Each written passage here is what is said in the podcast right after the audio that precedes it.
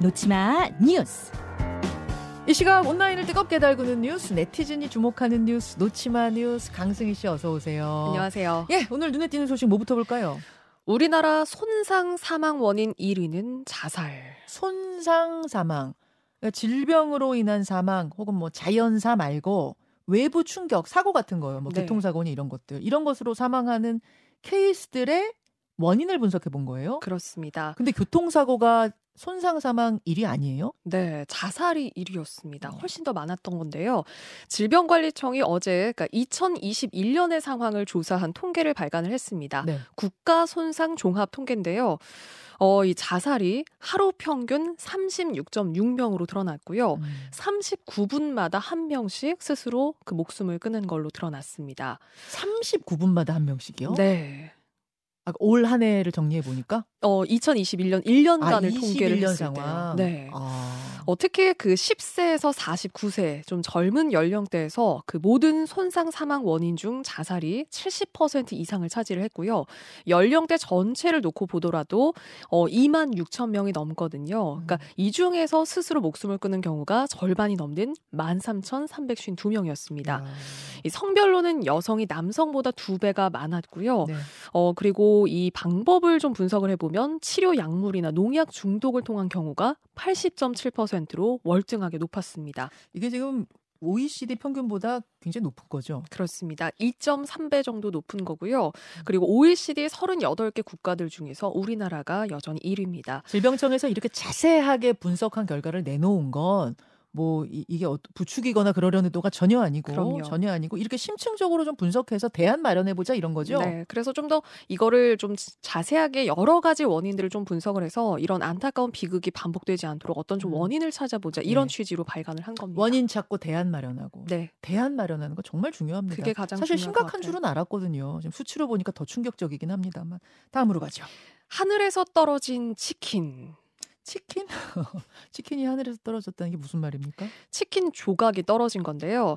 어, 서울 양천구의 한 아파트에서 한 사람이 나오고 있었는데 네. 하늘에서 떨어진 치킨 조각에 진짜로 얼굴을 맞았습니다. 어. 처음에는 앞에 가던 사람이 실수로 얼굴을 때린 줄 알았대요. 예. 그런데 바닥을 봤더니 치킨 조각이 한 두세 가- 조각 정도 떨어져 있었고요. 음. 어, 여기에 맞아서 이마부터 콧등까지 상처가 나서 전치 2주 진단을 받았습니다. 아니 먹저 저 치킨이에요. 지금 네. 사진으로 준비해 오셨네요. 먹던 치킨이네요. 네. 뼈도 있고 살도 있고. 네, 그런데 이게 알고 봤더니 여기가 48층짜리 고층 아파트였거든요. 예, 예. 근데 여기에 살던 그 초등학생이 예. 치킨을 먹다가 그 치킨 조각하고 닭뼈를 창밖으로 던진 걸로 드러났어요. 먹다가 왜 던졌어요?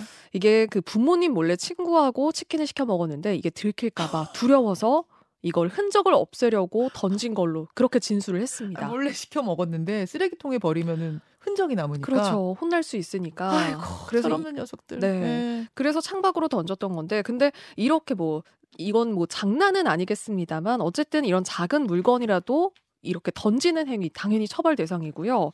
그리고 고층에서 던져지면 지금 이번에 얼굴 상처 났잖아요. 흉기예요, 흉기. 네. 그리고 지난달에 그 서울 고층 아파트에서 그 초등학생이 돌 던진 사건이 있었잖아요. 예, 예. 실제로 70대 남성이 맞아서 숨지는 그런 사건도 있었습니다. 돌멩이 던졌는데 그땐 정말 사망했습니다. 네. 행인이. 그래서 이런 뭐 실수나 장난이 누군가에게는 그 목숨을 위협하는 상황도 이어질 수 있기 때문에 음. 특히 아이들에게 좀 단속도 하고 주의도 줄 필요가 분명히 있어 보입니다.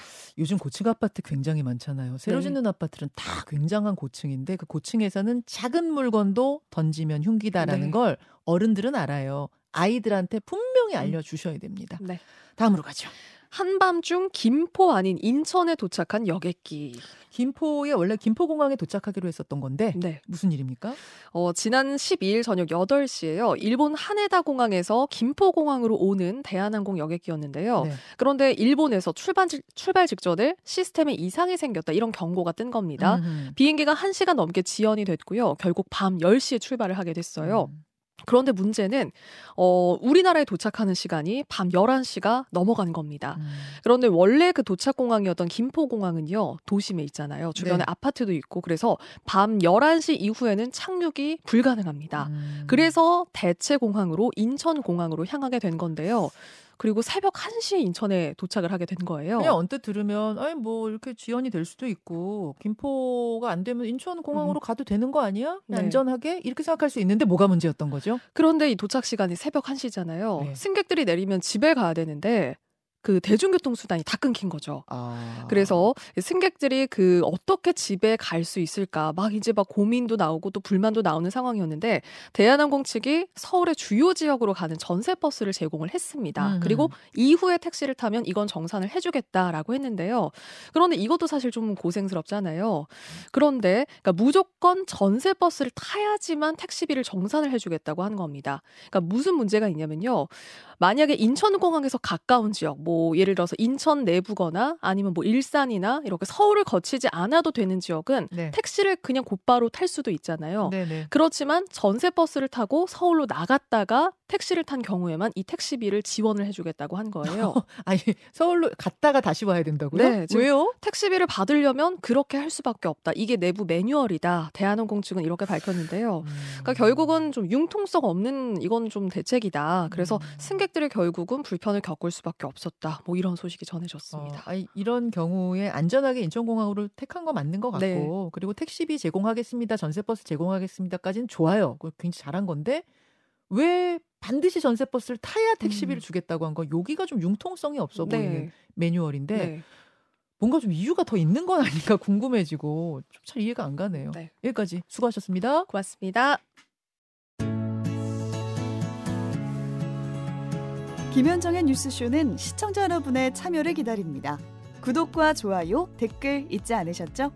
알림 설정을 해두시면 평일 아침 7시 20분 실시간 라이브도 참여하실 수 있습니다.